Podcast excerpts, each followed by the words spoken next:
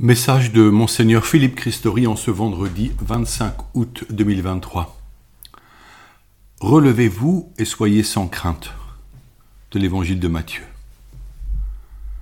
Ne craignez pas, a répété le Saint-Père François lors de la veillée finale au camp de la grâce à Lisbonne. Le lendemain, lors de la messe dominicale, il a centré son homélie autour de trois verbes inspirés par l'évangile de la transfiguration briller, écouter, ne pas craindre. Essayons de résumer en quelques phrases son propos.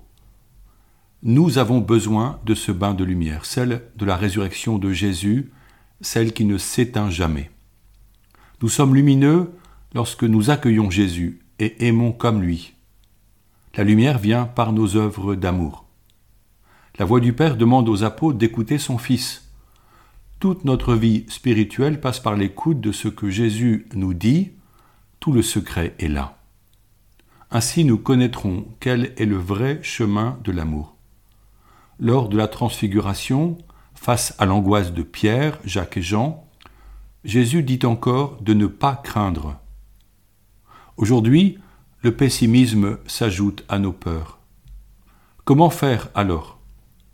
Être sans crainte se le dire intérieurement en nous mettant dans la lumière du Christ, car c'est lui qui nous regarde et nous connaît. Voilà, c'était les paroles du pape. Il est bouleversant d'entendre le Saint-Père exprimer toute sa confiance envers les jeunes. Les journées mondiales de la jeunesse seraient-elles comme le testament du pape François? Il est difficile de penser qu'il puisse être présent à Séoul en 2027. En voyant son courage et l'intensité de sa prière, nous admirons l'homme de Dieu, et les jeunes du monde entier présents à Lisbonne ne s'y sont pas trompés. Entrant en conversation avec eux, quittant souvent son texte écrit, il les regardait en manifestant une joie non dissimulée et une espérance en la nouvelle génération qui est venu avec enthousiasme de tous les pays pour prier, louer, adorer, échanger, rencontrer et partager. Le formidable accueil du peuple portugais nous a bouleversés, comme l'expression de la charité en acte dont parle Saint Paul dans la seconde épître aux Corinthiens. Le thème de ces journées était particulièrement inspiré. Marie se leva et partit en hâte. Marie, plus disciple que mère de Jésus, n'ajoute pas de mots, mais elle exprime la juste attitude en réponse à l'appel de l'Esprit, soit se mettre debout et en marche. Comme pour elle, l'Esprit Saint a largement semé dans le cœur des jeunes présents ce désir d'aller vers les autres, porteur de l'évangile de la joie et du salut, pour consoler les souffrants, accompagner les blessés de la vie, être artisan de paix, annoncer le royaume à ceux et celles qui l'ignorent, engager leur vie à la suite du Christ. Les quarante mille Français rassemblés lors d'une matinée mémorable, après un temps d'adoration eucharistique vécu dans un silence merveilleux, se sont levés pour signifier leur ferme consentement à s'engager au service de la paix, des pauvres et de l'évangélisation. On a posé la question du sens et de l'à-propos de ces journées, notamment et, légitimement en raison de leur incidence écologique. Partir loin en avion pour son seul plaisir individuel doit être dorénavant un choix mûrement réfléchi, alors que le défi du réchauffement climatique nous bouscule. Ici, voyant ces jeunes adultes emplis d'un élan de vie et d'une volonté à œuvrer dans l'avenir pour le bien commun. Comment ne pas comprendre que les fruits pour la société et possiblement pour la planète seront réels? À condition de ne pas revenir chez soi pour vivre comme avant dans l'indifférence à ce défi. Le pape fait confiance aux jeunes afin de bâtir des ponts là où beaucoup veulent ériger des murs. Pour susciter des initiatives innovantes, en vue d'une sobriété heureuse pour éduquer au vivre ensemble dans la lumière de l'Évangile. le pape leur a confié les clés reçues de Jésus pour qu'ils ouvrent à, tous les portes de l'Église. Il leur a affirmé qu'il ne peut pas y avoir de porte dans l'Église et que toute personne doit y être accueillie. Jésus est lui-même la porte des brebis. Personne n'est exclu de l'Église, a-t-il rappelé, sauf celui qui s'exclut lui-même. Un accueil fraternel est nécessaire afin de nous soutenir dans le chemin de la conversion évangélique et que nos communautés locales et paroissiales brillent d'un amour attirant. Faut-il nous remettre en cause? Certainement, car nous sommes pécheurs, souvent refermés sur nos cercles d'amis, et avons parfois mis notre conscience missionnaire en sommeil. Si tous doivent prendre place dans l'Église, prions intensément pour les personnes non baptisées, pour la conversion des musulmans au Christ, pour nos chers petits-enfants qui n'ont pas reçu le baptême, pour les baptisés qui se sont éloignés. Convertissons nos propres attitudes afin de ne pas être un obstacle pour qui recherche le visage de Jésus.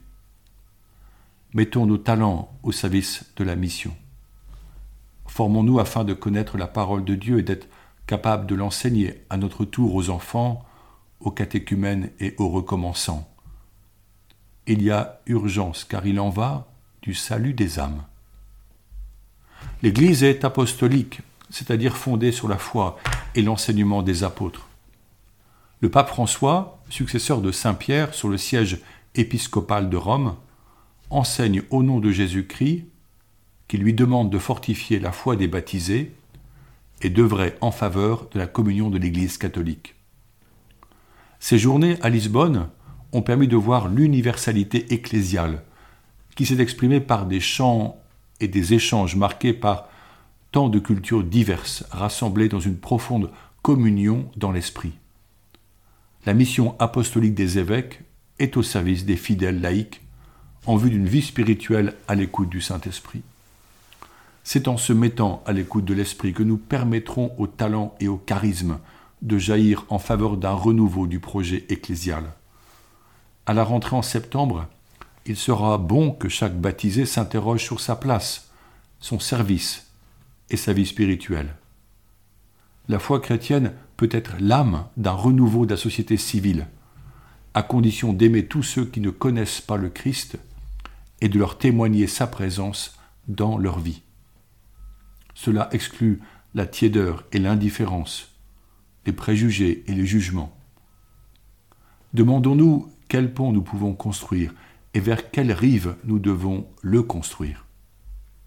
Toutes les nations représentées aux Journées mondiales de la jeunesse vivent des crises différentes, mais ces jeunes chrétiens ne se laissent pas ôter la joie évangélique qui les porte à agir pour un monde de paix et d'amour. C'est le seul chemin pour que la violence et les guerres ne soit pas considéré par certains comme le moyen de prendre le pouvoir et de s'imposer. Nos pays s'arment de plus en plus, ce qui représente un danger considérable pour notre avenir, alors qu'il il faudrait désarmer le cœur de l'homme, pour reprendre la formule du pape. C'est le chemin à suivre si on ne veut pas arriver à l'apocalypse nucléaire. Aux murs et aux fusils, l'Église oppose la rencontre et l'amour. Cela demandera un grand courage, une dose de folie, pour passer du rêve à la réalité évangélique des béatitudes. Ce mois d'août avance vers son terme et avec lui se rapproche la rentrée scolaire pour tous les élèves. Nous confions au Seigneur nos enseignants et nos chefs d'établissement qui retrouveront ces jeunes. Ils font un métier formidable et difficile. Dans nos paroisses, c'est aussi le temps de finaliser les projets et le programme de la catéchèse je me permets d'insister sur la nécessité d'être audacieux, de proposer des rencontres hebdomadaires, tant dans les écoles catholiques qu'en paroisse. On veillera à y inclure un long temps de prière dans la richesse de notre tradition spirituelle, une place centrale des évangiles à partager en petites équipes, des célébrations joyeuses, des pèlerinages et des retraites spirituelles. Soyons audacieux pour que nos jeunes deviennent témoins auprès de leurs proches et leurs amis. Un principe fort de la formation est la transmission. celui qui a reçu le dépôt de la foi doit être apte, dès l'enfance, à en rendre compte et à la transmettre à son tour. Comment enseigner un jeune afin qu'il soit capable d'enseigner à son tour J'engage tous les confirmés récents à devenir accompagnateurs d'un confirmant. Il ne s'agit pas de tant de faire preuve d'érudition théologique que de marcher ensemble avec l'accompagné et de rechercher à deux les réponses aux questions qui se posent. Ainsi, accompagnateurs et accompagnés deviennent des frères dans l'écoute de la parole et l'inclusion dans l'Église. Saint Pierre a une belle formule. Soyez toujours prêts à rendre compte de l'espérance qui est en vous.